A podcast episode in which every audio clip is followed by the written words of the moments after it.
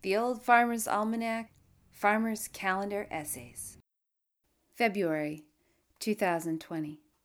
One day while zigzagging around the garden, working alone, thinning carrots, hoeing onions, and sowing more beans, I noticed a collection of bees, hundreds of them, forming a beard shaped swarm along the fence line.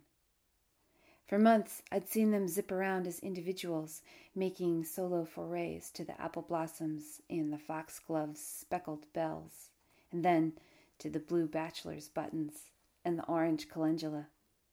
But now they acted as one organism as they clung to our barbed wire fence until the apiarist arrived in his white attire and snipped the fence so that they poured into his hive Living in a sparsely populated area, I often wonder what it feels like to belong to a throng, to behave in simultaneity like a swarm of bees.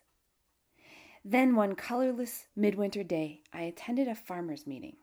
Twenty of us sat in a circle until a late attendee stepped in from the ongoing snow, bearing a huge sack whose contents he spilled at our feet the floor filled with hundreds of seed packets, each featuring vivid pictures of flowers the cerulean cuff of morning glory, spires of purple lupine, deep hues of yellow zinnia and red orange tithonia.